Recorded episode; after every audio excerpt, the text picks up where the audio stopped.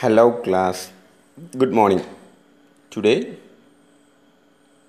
I am presenting before you the principles of organization.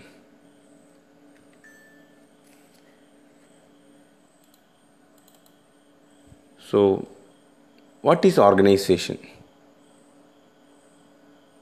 Organization is an arrangement of personnel for facilitating the accomplishment of some agreed purpose through the allocation of functions and responsibilities.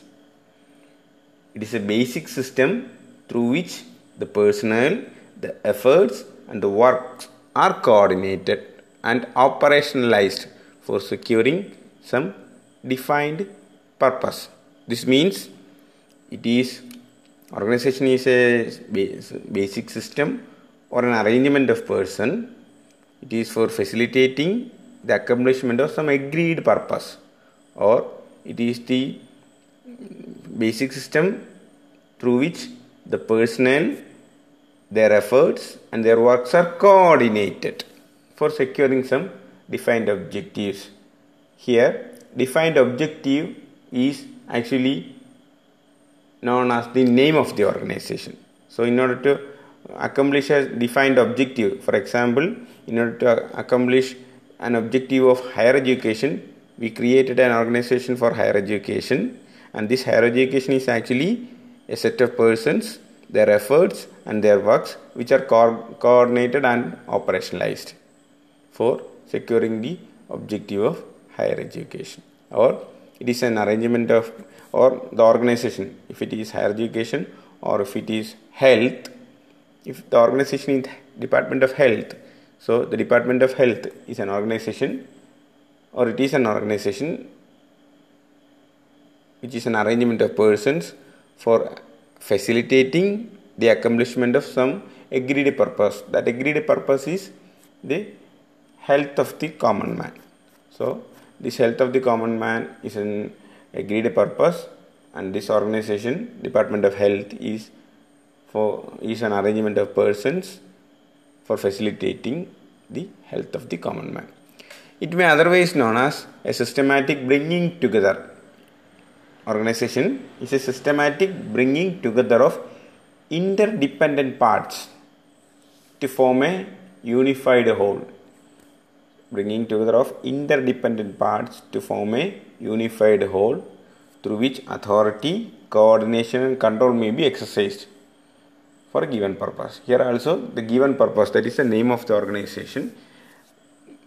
What i mean is here is this health education or railways are uh, examples for the organization. So uh, the health the education ministry or the department of higher education uh, is the name of the if, if we imagine the department of uh, higher education is the name of the organization then you try to define this uh, while keeping education in your mind.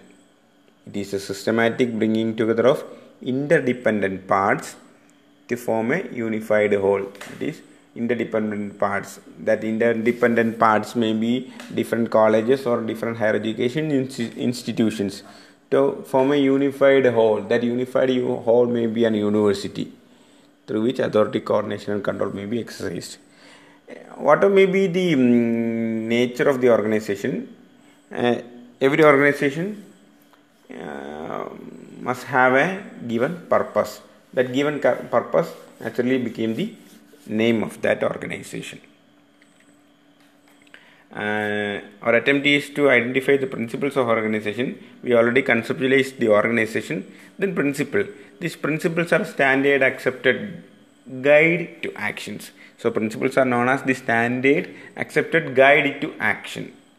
So personnel are organi- personnel are organized, their work are coordinated, their responsibilities are divided and created a greater whole for the purpose of getting achieving a specified agreed agenda that is organization and these personnel who are part of the organization we call them as employees we call them as uh, workers